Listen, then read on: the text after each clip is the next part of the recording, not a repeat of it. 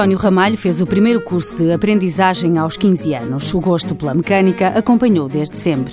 Sou abrir cursos de, aprendizagem de mecânicos e eu decidi ir, porque já mexi em motos e eram miúdos assim mais dessas ideias. Fiz um curso de aprendizagem, veio com 18 anos e fiquei na empresa onde estava.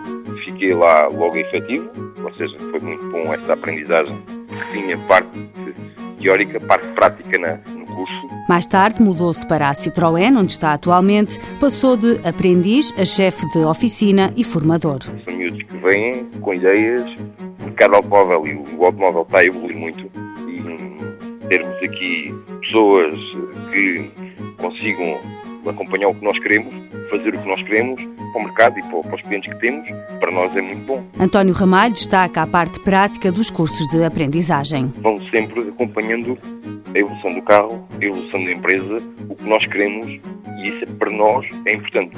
Quer para nós conhecermos a pessoa, quer para nós sabermos o que é que essa pessoa vale. Sublinha ainda que até o aprendiz estar pronto para começar a trabalhar tem que passar por um processo longo e dá o exemplo de um aluno que está a acabar o curso e que entrou há já quatro anos para a Citroën. Teve um ano e meio de mecânica automóvel, depois teve dois anos e seis meses de mecatrónica e neste momento estamos a fazer um estágio ele tem um 12 ano já, que é bom, porque já se pode considerar que ele esteja no mercado de trabalho. Atualmente trabalham na Citroën de Évora dois aprendizes.